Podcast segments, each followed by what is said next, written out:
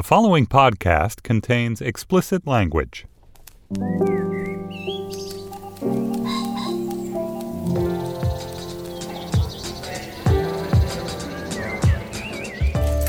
I'm Stephen Metcalf, and this is the Slate Culture Gabfest Harm to Ongoing Matters edition. It's Wednesday, April 24th, 2019. On today's show, Queen Bey and Beychella. I have no idea whether I'm pronouncing any of those things right. We talk about the Netflix documentary on Beyonce's now legendary Coachella set from last year.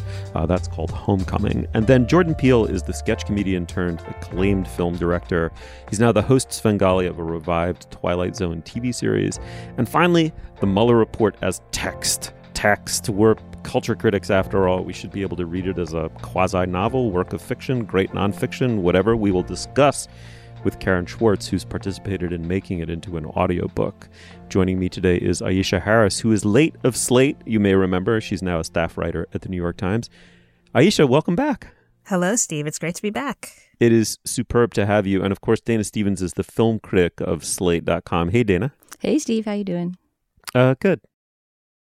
Hi, I'm Josh Levin. My podcast, The Queen, tells the story of Linda Taylor. She was a con artist, a kidnapper, and maybe even a murderer. She was also given the title the Welfare Queen, and her story was used by Ronald Reagan to justify slashing aid to the poor. Now, it's time to hear her real story. Over the course of four episodes, you'll find out what was done to Linda Taylor, what she did to others, and what was done in her name. The, the great lesson of this uh, for me is that people will come to their own conclusions based on what their prejudices are. Subscribe to The Queen on Apple Podcasts or wherever you're listening right now. Steve, you actually, the pronunciation is not bay, uh, it is bee. Hence the beehive. The beehive, queen bee. Um, but it's Beychella. Is no, it no, it's it's be as as DJ Khaled said pronounced during the Coachella performance. It's Beachella. It is now known as Beachella. And you also say you pronounce it Beyonce, not Beyonce. Oh Jesus! Queen Bee does make a certain kind of sense. I mean, that's a powerful mnemonic for me to use going forward uh, to recall that it's Beyonce's now legendary set at the Coachella Music Festival from uh, festival from about a year ago is now a Netflix documentary, part concert film, part confessional. It tells, among other things, the story of losing weight after a grueling pregnancy um, to get back into concert shape. But it's way, way, way more than that, as we'll discuss. It's a compendium of black culture, musical and otherwise, especially where that culture touches on the collective political identity of black people in America. The whole aesthetic is built around HBCU, historically black college or university, the homecoming, right? So there's like a marching band and risers. We'll get into that as well. Anyway, hence the title of the, of the Netflix documentary about the performance and the run up to it. Homecoming, let's listen to a clip. There was a four month period of rehearsals with Derek and the band before we started the four months of dance rehearsals. The music in those vocal rehearsals, that's the heartbeat of the show.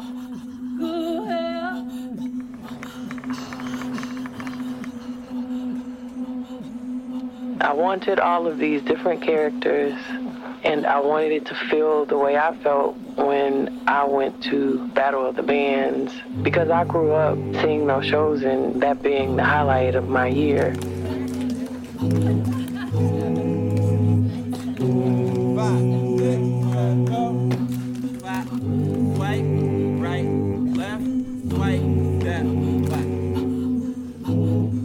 I studied my history, I studied my past, and I put every mistake, all of my triumphs, my 22 year career into my two hour homecoming performance. All right, Aisha, I'm going to quote from your piece in the Times, uh, which is great, by the way. This was a career defining performance by Beyonce, who became the first black woman to headline the festival since its debut in 1999. For nearly two hours, she and an astounding cast of dancers, singers, musicians wove together a beloved, unparalleled collection of hits and deep cuts, interpolated with music from the Dirty South and civil rights activists like Nina Simone. I am just going to pick a way in because this thing is gigantic in its way, but Nina Simone's not a bad one because she sort of picks Nina Simone too, a voice you really hear uh, a number of times very meaningfully over the course of this documentary. Maybe talk a little bit about that and then move wherever you'd like.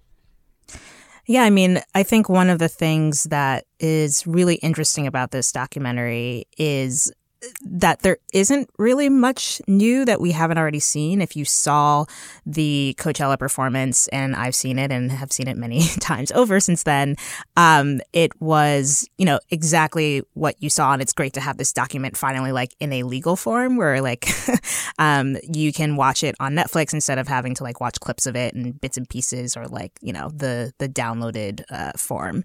Um, but then there are these vignettes in between the performances. Um, and I will say the performances are actually um, spliced. It's two different versions. It's the first weekend and the second version, seamlessly interwoven, and you can tell usually by the different costumes that she wore um, which performance it is.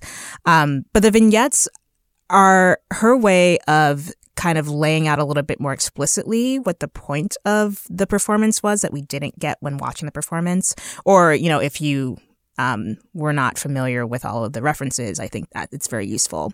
Nina Simone actually, the quote she uses uh, involves Nina Simone sort of talking about how she wanted black people to love themselves and to um, make them realize that like blackness is great. It can be beautiful. And that seems to be beyonce's theme of the entire um, homecoming special is I wanted to give this is for the culture, as we say. It is for Black people to um, celebrate, um, to uh, appreciate everything that they have created, everything that ca- they can create. At one point, Beyonce in voiceover says, you know, like, I like there's been so much pain and and so much suffering, but then out of all of that comes like so much damn swag. And it's just Beyonce marveling at what not only she can do and what she has worked very hard to do, but what the hundreds of dancers and and um, and singers and the bands that that that she brought together. It's them all creating this beautiful masterpiece that celebrates Black culture, and that is that is what Beyonce is doing. She's both um, anointing herself yet again as the queen of pop culture, of of music, uh, popular music in general, and also anointing Black culture as the sort of the reigning American culture that we have. Mm-hmm. Well, let's talk about that in, in two of its aspects, as she seems to, you know, get into them. One of which is kind of, you know, uh, you know, culture. She she talks about Curtis Mayfield, Coltrane, and Nina Simone. So the just unparalleled greats of black music as black music became a form of of uh, of protest.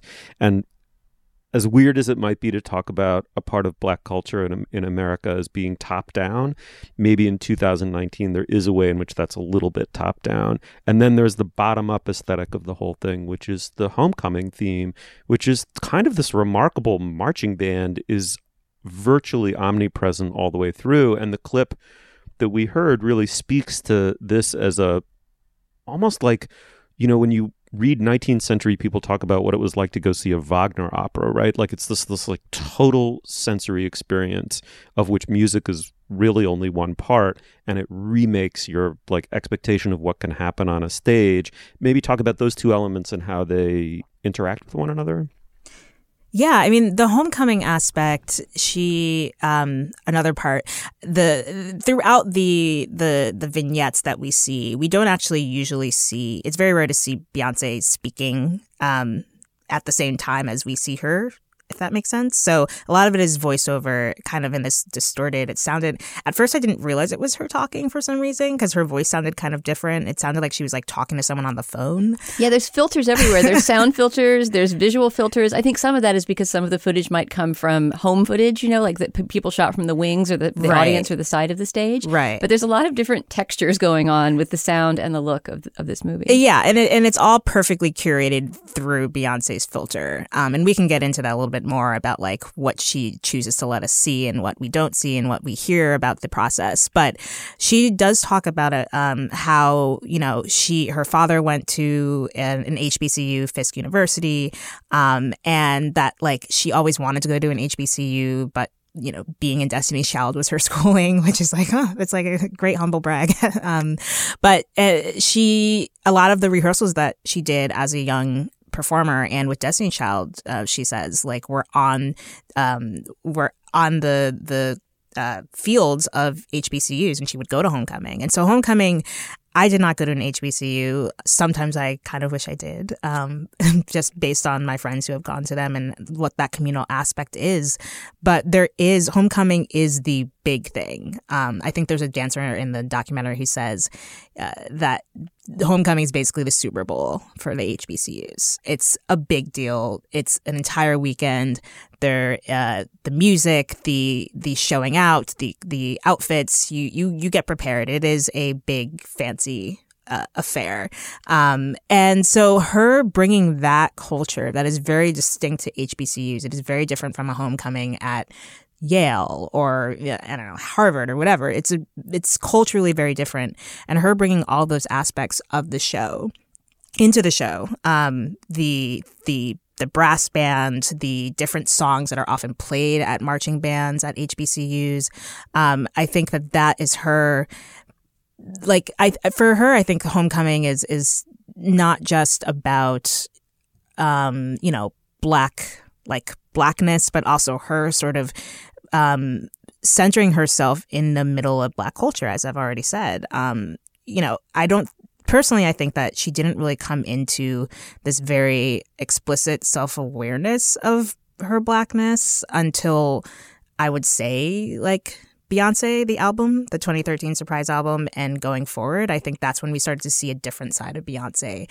Um, I'm not saying she was never, she's always been black. Like, she's always made music um, that has been able to appeal to both black and white audiences. But I think now she's kind of shifted, and I, she has commented about how Solange, her sister, her younger sister, has sort of moved her in that direction of being even more explicit. And I think also she's reached a point in her career when she can safely make a song like Formation that directly addresses Black Lives Matter um, or indirectly uh, addresses it as well um, in a way that she couldn't have done a decade ago. Um, so there's a lot, there's so much going on, but I think that that's like one of the biggest things uh, that she has, that Homecoming brings out is Beyonce is like undoubtedly embracing her blackness in a way that she hadn't um, before. I went back and I rewatched her HBO doc from a few years ago, Life is But a Dream, which like this documentary, it it purported to be showing a side of Beyonce we haven't seen, and it sort of did, but it like everything was so vague about what she talked about for the most part that like you walk away thinking, oh yeah, like it's cool that we get to see a little bit of like her baby bump, but then it's like, but what did we really learn about Beyonce? And and so and so with this, it was like we got to see her, you know, kind of lightly scolding her crew, cast and crew of like, we're not there yet. She she says like, this is janky. I know we'll get there, but like we're not there yet. But then I wanted to hear more about like, okay, so why did she put this song with this song? Like, why did she like obviously we know she loves has always admired and put herself in conversation with Michael Jackson. So there's like a hint of the Jackson uh, song uh, "Can You Feel It" in there. There's also a little bit of Dancing Machine, and the Wiz is in there. The Wiz is in there. Um, you have uh, you have Juvenile, back that ass up. Like there's all these different things, and I just wanted to know like, okay, so what was your thought process about like this moment to this moment and this moment to this moment? But yeah, like all like the, all these just questions, really small questions about like what her process is of like actual like creative process, and that's something we still haven't like you know her people people around her from Lemonade and who have directed her and, and worked with her have talked about it, but like I also everything they say for the most part also seems like it's definitely been already like vetted by her first. And so there's only so much that we will know about Beyonce, which is is a good good and a kind of frustrating thing as a fan. Yeah, I mean, I'm going to be honest. That's the thing that frustrated me the most about this documentary and Life is But a Dream, which I think we talked about on this show, the documentary that was on HBO, right? Mm-hmm. That was about after she had her first child. Yeah. Um, as a concert film, this is incredible, right? I mean, just as a record of this concert, which, as you say, has mostly come down to us in dribs and drabs or illegal torrents since then, it, it really gives a sense of the scale and why that was such a I mean, as as lots of critics said at the time, kind of a history making concert, right? Not just because she was the first black woman to headline at Coachella and only the third woman ever to headline there, which I hadn't realized. Yeah. Um, but because of the scale of the performance, because of, you know, it was two hours long, which I assume for a festival set is ex- extraordinarily extensive, right? And she was on stage for almost the entire time. Right. and, and like dancing and singing really hard. And there was something like, I think at the most 200 people on stage, they said, which is pretty extraordinary, which was something that had not really come across from all the bits that went viral that tended to be of either just her or her and a few dancers in the foreground. You know, the fact that she was surrounded by these risers full of drum lines and, you know, orchestras moving in choreography and all of that scale just really comes across beautifully. So the concert stuff is great. And then the behind the scenes stuff is so, to me, was too skimpy for one thing. I mean, I, this is two hours long already, but I could have done with two and a half hours if it really had some glimpses into the rehearsal process.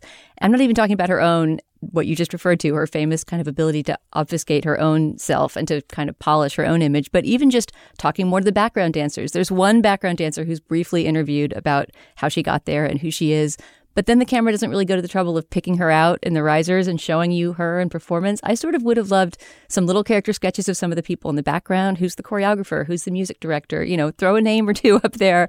It just, it was all, as you say, so, yeah. so vague and so all about sort of sensation and feeling rather than us learning anything about the process. And as much as I love a good concert doc, I love a behind the scenes featurette even more. And I feel like on that scale, this was a little bit disappointing. In in so devoting itself to the I mean, both the show and the documentary are so devoted to the apo- total apotheosis of Beyonce, which she may or may not deserve. She probably does. Um, and and the thesis of like authorial signature being felt in every stitch of clothing, every note of music. You know, you know that a lot of people are going completely ignored or effaced, who you know who contributed to it.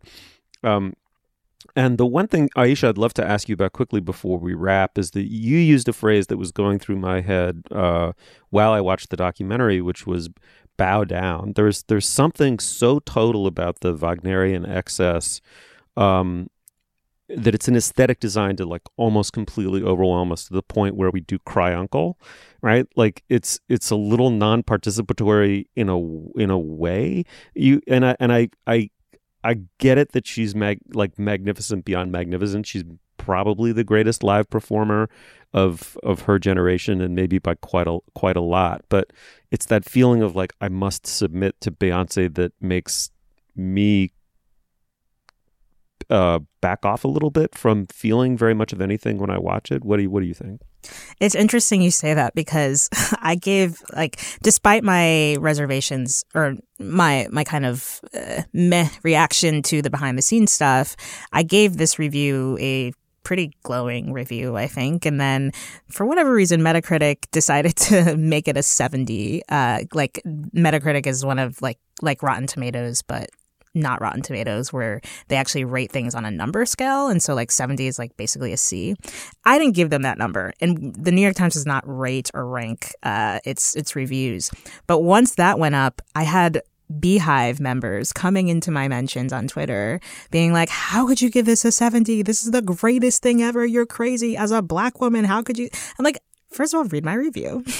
and second of all, I, I love Beyonce, but we and and I believe that anyone who says like she doesn't like she doesn't deserve the credit that she's gotten that she just run like runs around the stage and sings and shakes her butt whatever. Like I think those the like that person has no val- validity. Like they are not a real person. But I think that we should be able to critique someone like Beyonce and want more from her in terms of like eh, what she gives us about the process. I don't I I could have done without the scene where she's like finally fitting into her outfit and showing Jay-Z like, "Look, I got my I, I'm in my outfit again." Like I could have done without that scene. Like I get it. Beyonce works really hard on her body. Obviously, we know that. I would have liked to see more of the process as we've already talked about. And so I can understand your frustration or like your your hesitation to fully embrace her. I will say just succumb and give in, Steve, because she really is. I, I, I don't think it's hy- hyperbole at all to say that she is the the performer of our generation, and I'd say she's as much as I love MJ. He obviously he had lots of issues, and we're not even going to talk about that. We've already discussed this on other podcasts. Um, but I do think, in terms of longevity and what she's been able to do, I would argue that she's either on par with him or might have even surpassed him at this point in the fact that, like, she's 38, 30, almost 38. Um, and she is still on top of it. And how many, how many artists, regardless of who they are, have been able to do that, have had that kind of longevity? She's Mm. she's she's great. All right. Well, the uh, documentary is called Homecoming. It's on Netflix. Before we go any further, Dana, I'm sure we've got some business. What do you got? Stephen, yes. First of all, we have a fun new feature on the site, slate.com. Over the years on this show and many other Slate podcasts, we've been recommending articles, books, movies, TV shows, podcasts, products, all of the various things that we endorse or cocktail chatter about during the year have now been collected in a searchable database called the Slate Podcast Endorsomatic. You can find anything we have ever chattered about, recommended, or endorsed in one handy place, slate.com slash endorsements. Secondly, a reminder about Slate Day, which is coming up this Saturday, June the 8th. Slate will be in the Chelsea Market Passage on the High Line and in the SVA Theater in Chelsea with a day of podcasts, energetic conversations, and fun experiences. And come see some live shows from Decoder Ring, Studio 360, Trumpcast, and us, the Slate Culture Gabfest. You can come for the whole day with an all access pass, or you can just get tickets for whichever show you want to see. Either way, slate.com slash live for tickets to Slate Day. And finally, in Slate Plus today, we are talking about Beyonce some more because we couldn't stop talking about her during our segment on Homecoming, the new movie on Netflix. So a little bit of our excess conversation has been broken out into a Slate Plus segment, which you can hear at the end of this show. To hear segments like that and to get ad-free podcasts, you can sign up for our membership program, Slate Plus, for just $35 for your first year. Go to slate.com slash culture plus and join Slate Plus today. Okay, Steve, back to the show. Willa Paskin has called Jordan Peele America's most exciting film director. It is impossible, I think, right now to argue with that assessment after Get Out and Us, two huge commercial and critical hits. As a child, Peele was enchanted by Rod Serling's 50s Cold War era sci-fi TV show, The Twilight Zone. Of course, it was sumptuously neurotic and was topical in subversive and slightly hidden ways. Uh, He's now presiding very Serling like over its reboot on CBS. You can watch it uh, streaming at All Access. Let's uh, listen to a clip. Samir Wasan is an artist of great principle. A man who refuses to compromise his beliefs for a cheap joke. But tonight, he felt the rush of the limelight for the first time. Now, he'll have to decide what really matters to him when the laughter stops and how much he's willing to give to the Twilight Zone.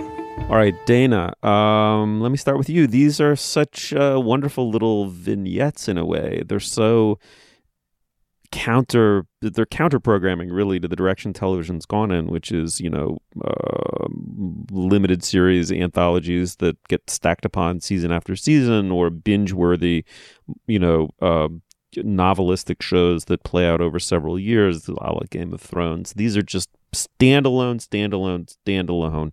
And in that sense uh, maybe cinematic in an interesting way for tv what'd you make of this Yeah, I mean, you just put your finger on one of the things that I like about this new Twilight Zone, which is, as you know from talking about many a, a series with me, I love a lozenge show that you can just pop any individual one, and it, it's it's sat- just as satisfying as any other individual one. It does seem like there are a few little Easter egg themes that run from from Twilight Zone to Twilight Zone, at least of the four that have aired so far. But it doesn't seem like there's an X Files style deep narrative that's that's going to emerge. This really is going to be standalone stories, the way the Rod Serling show was. That also means, though, that the different stories can be of radically different, varying quality, which I think is really the case for the four that have aired so far. A couple have been good enough that I would send people to the show and say, you know, definitely see where this is going. Uh, others have been too long. The fact that they're an hour long and not half an hour, as the Serling episodes were, including commercials, seems a little padded to me. And uh, and only in one case of these these first four has it really deserved and earned that length, I think. But overall, I think the show is a really fun experiment. I wish it was a little bit more Jordan Peele You know, he hasn't directed any of the episodes so far. He has co written a few of them. And uh, he appears as the Rod Serling, you know, the guy who sandwiches the show, as we heard in that clip. And he's wonderful in that role.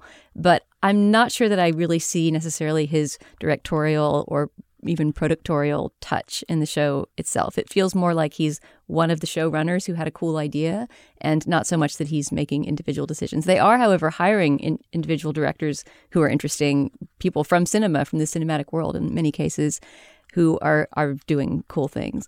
I don't know. I mean, so far, I feel like I don't quite understand the desperate need to remake The Twilight Zone right now. I think it does a little bit result from the remake fever that culture is caught up in right now and doesn't feel all that necessary, but it's pretty fun. Aisha, you're a big fan of the original series, right? You grew up watching it. So I want to hear about that and also about how this stacks up for, for a real Serling superfan. So I think actually Jordan Peele only covered one of the episodes, which I think is partially why the show doesn't really work for me. Um, he covered the Nightmare at 30,000 Feet episode with Adam Scott. Yeah, so I, I grew up watching Twilight Zone thanks to the sci fi New Year's Eve marathons I have every year. Um, and uh, I just I'm not really a huge sci-fi fantasy person, but there was something about this show that just always struck me and got me. I love Serling's kind of very just sort of hokey, uh, semi-serious um, approach to his hosting and, and just kind of showing up in the middle of a scene at the beginning and ends of a sh- of an episode. Um, I loved the um, sometimes it, they scared me as a kid, especially the the one with the dummy, the guy who the the ventriloquist dummy who has like like the it starts to talk to you. And I remember Did you see that, that, that dummy appeared in the first episode? Yes, yes. So that appeared also the um the monster from Nightmare at Twenty Thousand Feet, the original episode, um, starring William Shatner. That also makes an appearance. And there's a few other Easter eggs throughout the show um, from the original version, but. I think I, I think I'm more in line with most of the critics out there who have talked about how this just doesn't seem it seems to be missing um like you said, Dana like an urgency, like a need for this, especially when you have something like Black Mirror. And Black Mirror obviously is not quite the same. That is more focused specifically on technology. But then when I look at these first four episodes, two of them are explicitly about technology. Um, the first one is um, the 30,000 feet one with Adam Scott, where he plays a journalist who um, he's an investigative journalist who like is suffering from PTSD and he like stumbles upon this MP3 player which I don't, a mysterious podcast. I love that there's an evil podcast yeah, on TV now. Yeah. I mean, first of all, it's like an MP3 player, which is already anachronistic. It's like, who has those anymore? Well, there's a camcorder too in another episode, right? right? So and Peele seems to be interested in old technology, which makes sense yeah. for somebody who's remaking a 50s show. Exactly. Um, but yeah, it, it just, there I agree that it's way too long. Um, it should be noted that the original Twilight Zone, um, the I think it was season four, where they decided to go um, do an hour, like all the episodes in season four were hour long episodes, and to me that's like the the worst season. And then they went back. and then they went back afterwards for the final season, which was a which was a good call. Um, I think that the the the problem is is that especially with something like the very first episode starring Kumail Nanjiani, um, where he plays a comedian who um, is visited by like a, a, veteran comedian played by Tracy Morgan, who was very creepy in a good way. Like I really liked Tracy Morgan in that role. Um, who's like you in order to um, get better, he keeps bombing on stage. So Tracy Morgan's character is like, you, in order to get better, you have to like give like give up parts of yourself in your in your act. And the one thing that was just weird to me that entire time was so he starts I mean spoil mild spoiler but like as soon as this conceit begins I can see where it's going and I know exactly where it's going. Um you know he he starts he stops telling political jokes which in this era political jokes are the things that make people like excited. I, I, don't understand why that was a conceit. But he stops playing political jokes um, and starts like talking about his family and his girlfriend and his nephew, and then they start disappearing when that happens. Um, and I guess it was just like by the end of the episode, the hour long episode, nothing that happened surprised me. Well, that, that's why I'm saying the length is such a problem in, in, many of these episodes, is because the length makes you guess the twist, right? I mean, if it all moved along swiftly enough, you might not have time to see something happening over and over again and put it together. And in almost every single one of these, I guessed the twist, or sometimes it was more than one twist. And part of that was just because it was too luxuriantly long. Yeah. And I will say, like, even the original Twilight Zone, there were lots of hits and misses. Like, they are not all perfect. like, and that's what happens with a show, like an anthology show like this, especially an anthology show, like you mentioned, Steve, earlier, that is like every episode is different. Um, there are going to be some clunkers, and that definitely happens throughout all of the Twilight Zone in the original version. But this version has not made me excited to like keep watching. You know, what does it say about me that I was completely captivated by the two episodes that I saw? One of which you guys have identified as one of the clunkers, the 30,000 feet one, which is, as you said, the remake of that iconic episode with um, William Shatner. But um, I loved the first episode, the stand up comedian episode. Um, you know, placing other people under erasure, this Faustian bargain. I mean, you know, first of all, Tracy Morgan is a Faust figure is just wonderful. I've never heard him speak in that voice. He's so plausibly sinister and brings with him all of the hideous compromises of of show business. Um, you know, including this idea that you know I actually found something maybe refreshingly original or bracing in that thesis that that you know it's only when you connect up your performance as a stand-up comedian, but maybe in in all kinds of show business with something true about your and really vulnerable about your own interior and really personal about your own interior that you connect with the audience. And the irony of that is you actually need to both access that vulnerability you probably need to betray other people in order to describe it honestly. You bring other people from your life into your novel writing, poem writing, stand up comedy. And for that, in a way, you need a tremendous amount of coldness to make that sacrifice, what Graham Greene called the chip of ice. And I just thought this was a great allegorizing, really, of that dynamic, so that each time he brings something deeply personal from his life up on stage with him, it achieves full metaphysical erasure out in the world. And these are meant to be absurd. They're meant to be over the top. They're meant to have a both a kind of nauseatingly ambiguous aspect to them. Um, at the same time, they're meant to be a little bit puppet showy in their obviousness. And I thought that line was walked really nicely. And and and like we inherit. I, I mean, I think arguably Serling at the time felt what he was doing had a camp element to it. I guess that's arguable, but there's inarguably we inherit it as a form of camp, and I think that Peele is embracing it. Uh, I love his deadpan you know, intros and outros. And I love just the OTT nature of the content in between. I mean, the 30,000 feet one, first of all, I love Adam Scott. Almost always am grateful to see him on a screen playing someone, the PTSD journalist, just as a, as someone who suffers from immense fear of flying, I'm always in danger of having exactly the kind of mental break that he's having in Same. the episode. I mean, I just was like, I don't know. I, I, I, in a weird way, I like the demands that this show doesn't place on me relative for ex- for example to my current pathetic attempts to catch up with Game of Thrones from a standing start in order to do its final episode on our show. And it's like just the sheer mental commitment of internalizing an entire world and and all of its like genealogies and relationships and know backstories. And it's like fuck it. I love that i start tabula rasa and i love that i'm when i'm done i'm done with each one of these episodes. I kind of love it. I'm sorry. You know steve if you are intrigued by the first two episodes you definitely have to go to i believe it's the third episode replay which is the one that's been the most talked about for sure um, in, in critical response to the show but i think the best episode so far too. Although it has its it has its moments that are a little bit uh, wonky but it's it's pretty great. Um, it's called replay. It stars Sanaa Lathan and I won't give too much away about it, but it is about the relationship between the police and young black men and does some really interesting and scary things with that premise. Oh, I'm so in. Yeah, I thought that was the best episode as well.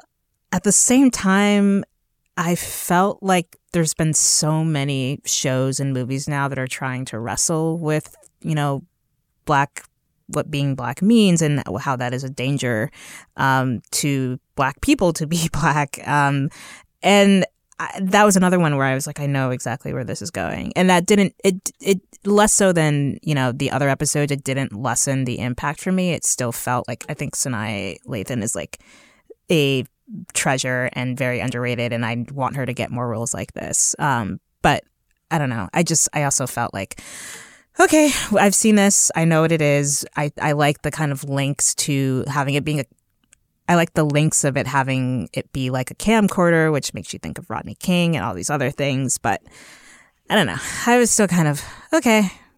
On to the next one. Yeah, when I say there's wonky moments, I mean there's places that you know where it's going, it gets there, and then it stays there a little bit too long and points out that it is there. But these still seem to me like they could be rough spots in what could be this show could be because it does require a different cast, a different director, different everything every time. It is sort of a mini movie. This is a show that could reinvent itself many times. It's not as if it's mm-hmm. set a Yep. path for itself that it now has to follow. Yeah, It could, uh, it could shorten to half an hour. It could do the reverse of the original could, Twilight Zone. It could do a reverse Serling. I uh, I love the idea of it a half hour. I love the idea of the mini movie, and um, definitely gonna I'm gonna kind of stick with it. It's the Twilight Zone. It's presented by Jordan Peele, and it's you can stream it at CBS All Access. All right, moving on. For the past three years or so, since ever since Donald Trump and the toxic soup that surrounds his every word, virtually every word and gesture, hijacked our national dialogue, it's been commonplace to point out it's like we're living in some sort of simulation. Real life no longer feels like real life. Are we in a novel? Um, not only satire, but all fiction making goes beggared next to the absurd reality that's brought uh, fresh to us uh, day after every day. It's been hard for any book or really any kind of piece of fiction making or, or or culture to emerge as the definitive text about the Trump years because they themselves are so weirdly garishly um, vivid in themselves. They don't need to be fictionalized in any way but now we might actually have the definitive text. One critic has called the report the best nonfiction book so far on the trump administration. We are of course talking about the mueller report which is now not only available in various uh, text forums on various websites it's now an audiobook. We are now joined by karen schwartz who is uh, a contributing editor at marie claire karen welcome to the show Thanks so much for having me. uh, you are considered a serious Twitter friend of the program, a TFOP. I Um, appreciate and- that. and it's great to have you on. And the reason is you contributed to the creation of this uh, audiobook. So ta- ta- ta- tell us what went into turning what in some, you know, people's estimation, yeah, it's sort of a spy thriller. It's also a giant, boring tangle of legalese. Um, what what what inspired you to make an audiobook out of it?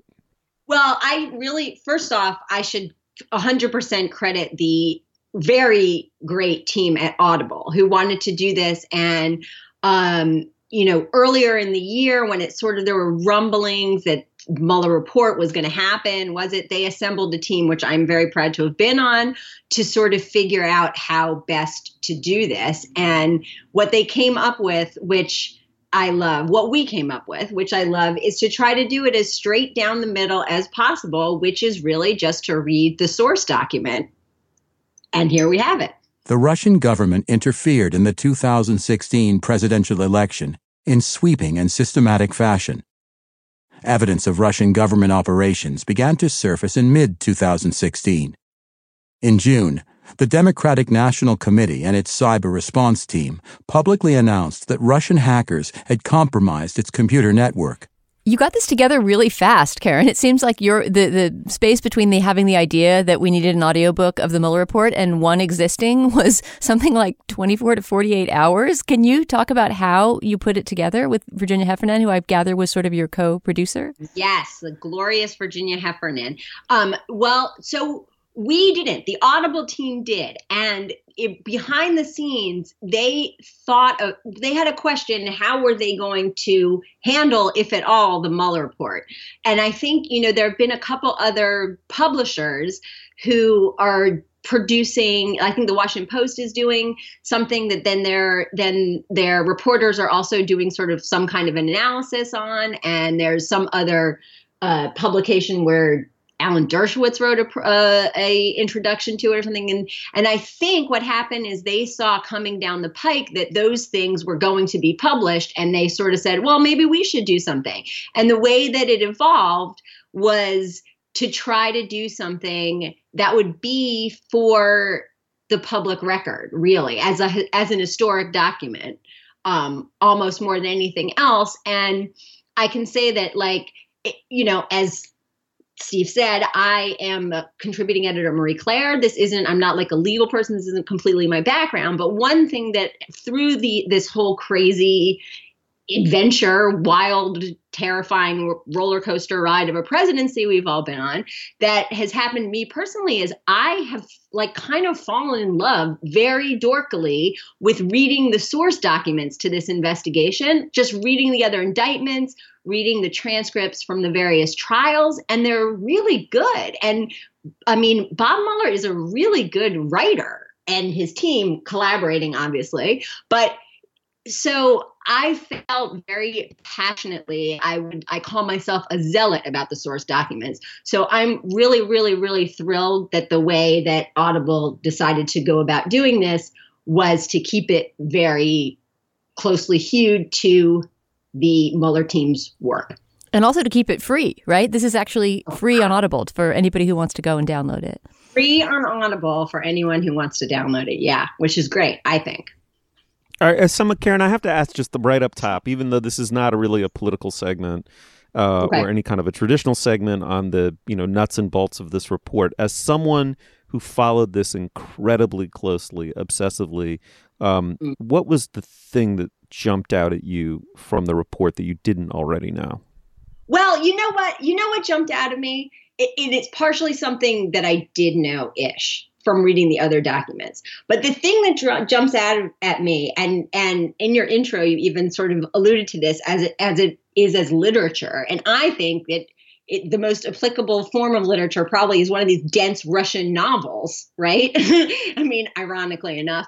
But what come came out to me, and this is like there's sort of a joke going on now between uh, you know, Mueller obsessive, Mueller report obsessive. Are you a volume one person or a volume two person? You know, and I am sort of a a third category, which is volume two executive summary person, and what because what I loved actually in the report was hearing the reading the analysis of how they came to their declination decisions and what was up with that. And the reason I loved it is that I loved this narrator of this book you know if we're thinking of it that way and and I I love the the the concept of the Mueller team as a narrator, almost like you know the narrator of The Great Gatsby is telling the story of the Gatsby, and the contrast between the people writing the report versus the people they're describing within the report.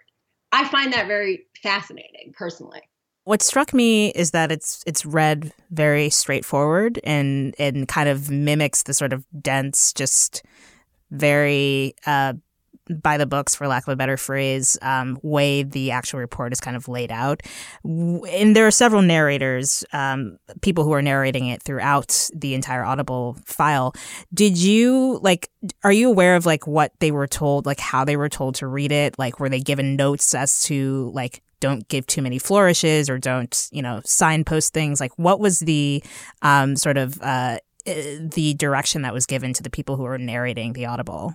Broadly speaking, the the um, tone they're going for in general of it is sort of just the facts, ma'am. Like as as closely as we can hew to the actual text, and I think part I know part of the decision on this is that there's so much noise surrounding it.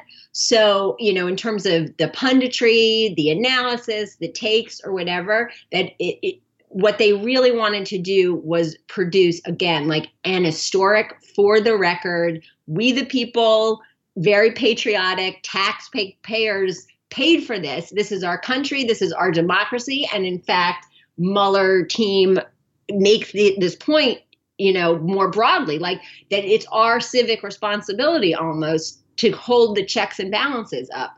So I think the Audible team and the thought is just as straight ahead, closely hewed to the report and just bare bones as possible was what they were going for. So I think that's why you get the tone you do when you hear it. I especially it. love the first reader. I was a little bit sad when it switched readers. They're all excellent, but I had gotten so into the first guy's voice and his just perfectly dry presentation of the facts that it was a little bit of a jolt when a different voice came in. Yeah, yeah, yeah. Oh yeah, and that is true. Actually, Dana, I feel like I totally I didn't fully address your question, which is like with the quick turnaround time, there was sort of a go team like ready to go. As I assume it had to be like a pit crew in a race or something, right? I mean, they had to keep on recording. Yeah, yeah, to keep going. So that's why you do have so many voices. And it, I mean, we were really on standby, like since prior to the Barr letter dropping. We the team was ready to go as soon as we had something to get into the studio. Um, Karen, I have a more macro question for you, which is that on the one hand, you have this, you know, vividly salacious president and presidency with this, um, you know, totally unboundaried toddler in chief who just kind of comes out and says it or tweets it. Um, and uh, can't really like even if they're he can't really keep a secret exactly. He doesn't really hide his corrupt nature um, at all. On the other hand, you have this, you know, almost anachronistic figure of American probity in, in Bob Mueller, who everyone put their bipartisan faith in. Um, and to the best of his abilities, he seems to have fulfilled his mission, which is in as nonpartisan, non ideological way as possible, attempted to present Joe Friday like the facts simply as they presented themselves uh, to him and his investigators. Um, so, Uh, how does how how do you throw all of this together, together and come up with something that's thrilling or novelistic when in one sense we knew so much of this already so it's anticlimactic? And secondly you know Mueller has gone to great lengths to shroud it all in a kind of anonymous legalese and make it in some ways as non-novelistic as possible. Where where does this all go into the blender and come out as as a thrilling work of nonfiction well, I think I actually think. I mean, I think there's been commentary too, especially volume two is like sort of the best sort of insider takedown of the White House, you know, and and it's better than the Woodward book type of thing, that that kind of stuff. I think the facts. I mean, I, I think what Mueller has done here is that let the bananas quotes, the bananas actions, and whatever speak for themselves. He really is, and you know his team. They really are are, are very novelistic in their details. They they've done a great job of sort of sticking in quotes um, and letting these characters in their outlandishness speak for themselves and actually the, the point that you're making is is what i kind of enjoy as a reader of this and and that is the like contrast between the narrator and mm. the events mm-hmm. um, not just in tone but also i think what emerges especially when you you know it, those parts that i personally love where they explain their thought process is there's such a contrast between the principles of the people writing this report versus the actions of basically everyone they're quoting and describing that that's just a stark relief. And it's an interesting literary concept that i'm sure they weren't conscious of but i think comes through very interestingly. And also in the audio where it's so straight ahead but also outlandish Right. I mean, that's that's where the narrator voice that you're talking about really emerges. Is, is that there is this very dry, legalistic narrator who is recounting these outlandish events without seeming to deliver judgment, but it's not it's impossible as a reader or listener in the case of the audiobook not to yourself fill in all the emotion and the kind of, you know, moral space that's being being left open. One example of that, I think, where the understatement of the narrator is almost maddening is in the mm-hmm. description of the the Access Hollywood tapes dropping when oh, I believe yeah, I love that. Yeah. I believe the phrasing is something like on whatever date it was, let's say whatever, July 16th, 2016, uh, candidate Trump uttered graphic statements about women or something. The word graphic is the only word that's used. And there was a part of me, I started railing at the audiobook when I heard that line because the problem with the Access Hollywood tape was not that the remarks were graphic, right? It was that they were about assault. It was it had much more to do with the criminality of the act being described. And that was a moment when it was like the probity of this narrator is driving me insane. It is not actually an accurate representation of how horrific those remarks were. But see, I love that tension. Personally, like as a, if we're looking at this, little, I love that tension where it's like dry as a bone about insanity, and just puts the insanity in that much more of a stark relief. You know.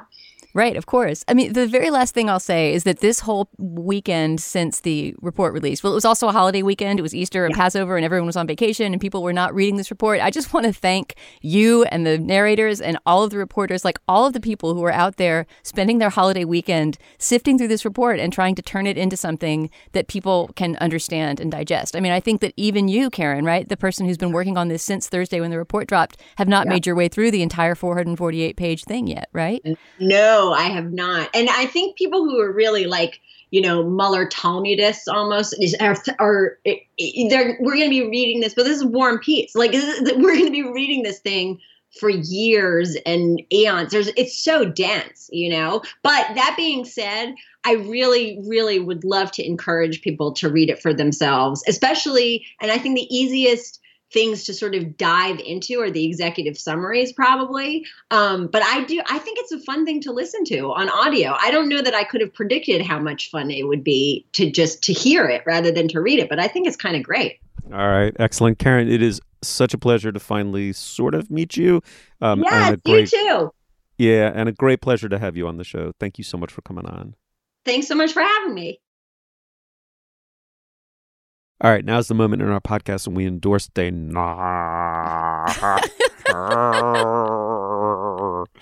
You're gargling my name. I've become a mouthwash. That's the sound my dog makes when we're playing tug of war with a sock. I'm honored. You sh- you very you should be very honored. Uh, Dana, what do you have? I have two endorsements this week. I'll make them each short, but they are uh, one is very on brand and one is very off brand. I think that you will be amused by the off brand one, Steve. Um, the on brand one is related to my endorsement from last week when we were talking about Notre Dame, and I ended up by uh, endorsing some music from the, the some medieval polyphony from the School of Notre Dame. And as our listeners will do, because they're all incredibly brilliant and interested in interesting things and know more about those things than we do often, uh, someone contacted me on Twitter to say, "I'm surprised that you did not talk about Guillaume de Machaut's Messe de Notre Dame." The Notre Dame Mass that was written, I guess, about a century after the music I endorsed was influenced by it and was kind of the the flower of that Notre Dame school of music that I was talking about. And uh, and I completely freaked because Guillaume de Machaut is this huge figure in medieval history that I don't really think of as a composer at all. He's a poet and a kind of troubadour and one of the first great lyric poets and was just somebody I had studied in a completely different context. So realizing that he was this polymath, which I guess I kind of knew but didn't know, uh, was a great discovery. And so my second follow up to the um, the sort of early School of Notre Dame music that I endorsed last week is it's called the Messe de Notre Dame, the Mass of Notre Dame. It's by Guillaume de Machaut. It was actually written for a different cathedral, also called Notre Dame, in the town of Reims, but uh, it's part of that same kind of flowering of polyphony in the 11th and 12th century that I was talking about last week, although it's a bit later. So uh, the version of it that's on Spotify, which is wonderful, is by a group called the Oxford Camerata.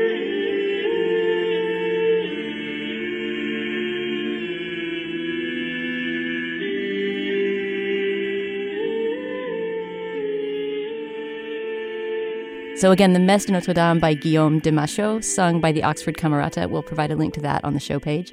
And my second endorsement, the off-brand one, has to do with the San Antonio Spurs and their coach Gregg Popovich. okay. Oh, CPR, CPR. Defibrillator paddles. Uh, don't worry, I have not become a person who actually watches basketball or even understands the rules of basketball. But as a native of San Antonio, of course, I'm a fan of Gregg Popovich, the great coach of the San Antonio Spurs, and who's sort of known as you know one of the great NBA coaches and sort of one of the great moral leaders in the NBA. Who's just always like on the right side of the right issues and is completely unafraid to speak into a hot mic about whatever is on his mind, and is just known essentially for his kind of leadership and uh, devotion to the Spurs franchise. So there's this long article that uh, a friend of mine sent me. Thank you, Michael, uh, knowing that I was a Gregg Popovich fan.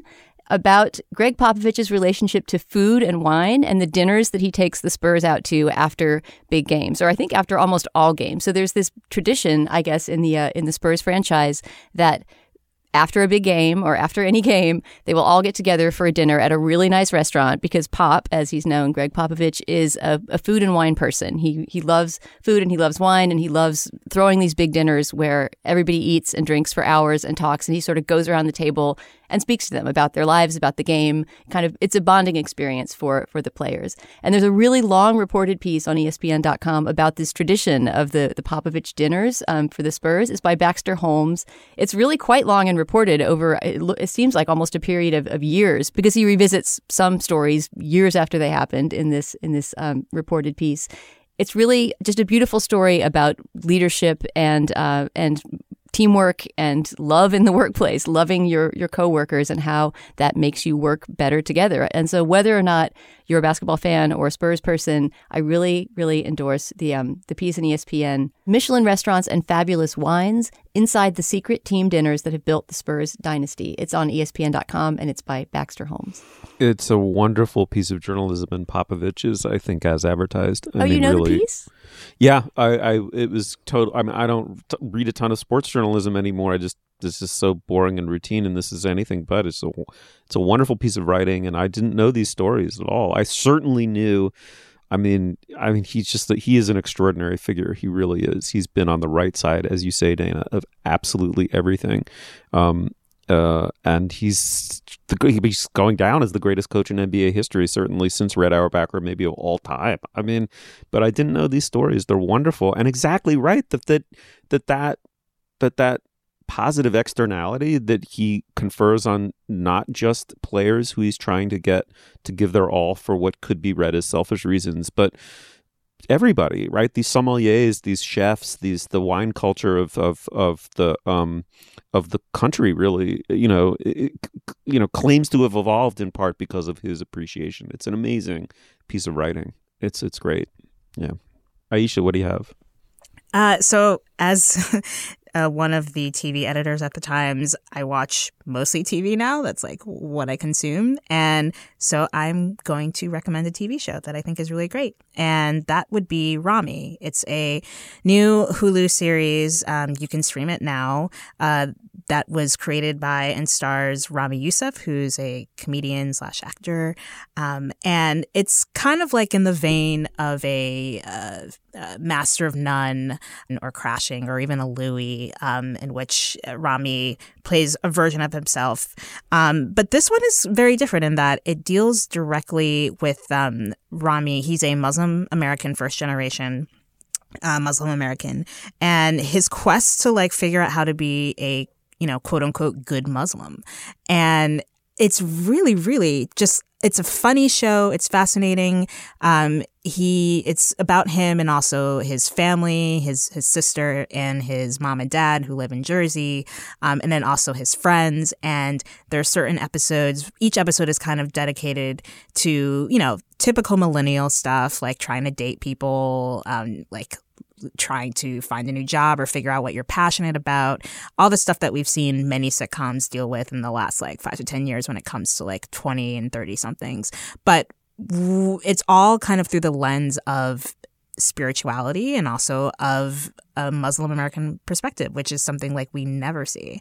Um, and so I think it's a, I think it's important uh, because it's a good sort of counter to so many depictions we always see of Muslims and Muslim Americans in pop culture and in the news of being dangerous, uh, of being super, uh, super religious and and uh, regressive. And there's bits of that. There are definitely characters um, who orbit his world that are like that. But because there are so many Muslim American characters, we get so many different facets of this life. Um, and we see different people practicing their religion in different ways. And I just think it's really funny. It's smart. And I highly recommend everyone check it out. And they're short, they're like, you know, 25, 30 minute episodes. Where so. do you watch it again? It's on Hulu. Okay. Yeah. Dana, have you ever read Mont Saint Michel and Chartres by um, Henry Adams? I did way back in the day. I mean, it was when I was majoring in medieval studies in college, so I hardly remember a thing about it. Tell me about it. Uh, well, I I have to preface this by saying, should Henry Adams be canceled? Answer probably yes. It, he was a whopping anti-Semite of the extreme variety. The now Henry Adams was the whatever the great grandson, great great grandson of the of the Adams uh, political dynasty and inherited that in the most troubled, neurotically cri- crippling way possible. You know, not able to live up to the greatness of his lineage. He instead became this observer of American society, and he famously wrote an autobiography called "The Education of Henry Adams," in which he depicts himself in the third person, and in a way, he's he's he is this embodiment of, I think, what has to be called a kind of semi-white supreme. I mean, he's definitely like a very white inflected, like Anglo-Saxon Protestant inflected figure in American thinking. Nonetheless, he's hugely influential, wrote very interesting histories of the United States, and wrote this kind of quirky. Uh, quirky is too condescending. I mean, he wrote this sort of remarkable spiritual autobiography called Mont Saint Michel and Chartres, which I do not recall having an a an explicitly anti-Semitic sentence in it, and if it does, uh, pl- someone please point it out to me. I'm not trying to put Henry Adams back on the map uh, here in any way. He's an equivocal figure. To the extent that we are capable of consuming people at 100 years removed who are equivocal figures, I think Henry Adams is worth encountering in part because what he gets at is why cathedrals are such totally encompassing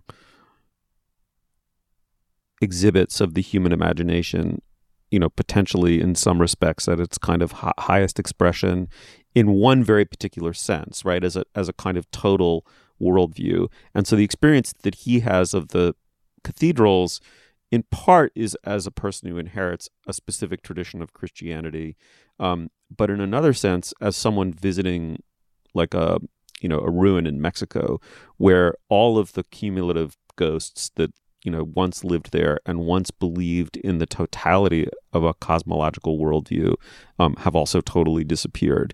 And he just is trying to get at what it is about um, the medieval w- worldview that was able to incorporate absolutely every detail of life into a belief system that then got embodied, like physically embodied by the cathedral.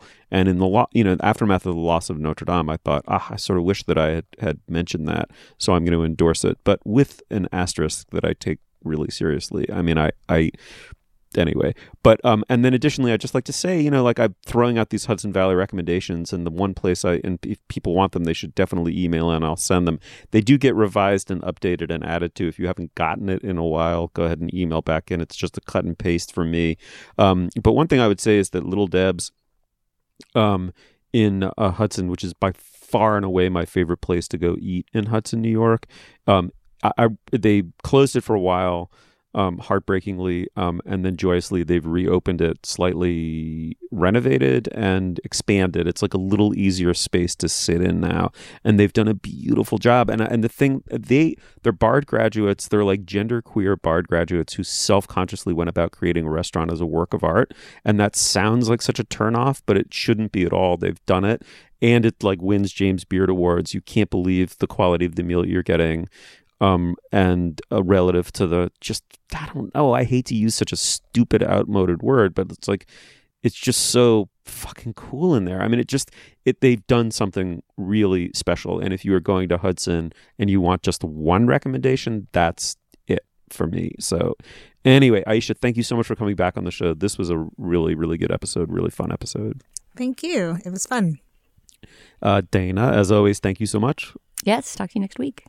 You'll find links to some of the things we talked about today at our show page. That's slate.com slash culturefest. As always, you can email us, and we love it at culturefest at slate.com. We do have a Twitter feed. Drop in, visit us there. It's at Slate Cultfest. And a reminder that you can find a searchable database of all our endorsements. That's at slate.com slash endorsements. The Endorsomatic, go check it out. You can, you know, fiddle around in it and find uh, all the kind, all the stuff that we've talked about over the years. Our producer is Benjamin Frisch, and our production assistant is Alex Barish. For Dana Stevens and Aisha Harris, thank you so much for joining us, and we will see you soon.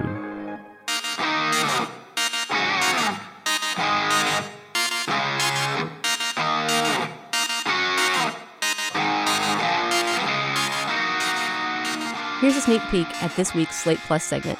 If you want to hear the whole thing, plus ad-free podcasts, join us at slate.com slash culture plus. Is the Beehive going to come after me for even uttering such words? I mean, this is where Beyonce as a figure gets complicated. I think there's so many things about her that are complicated in ways that a lot of the Beehive doesn't want to address or admits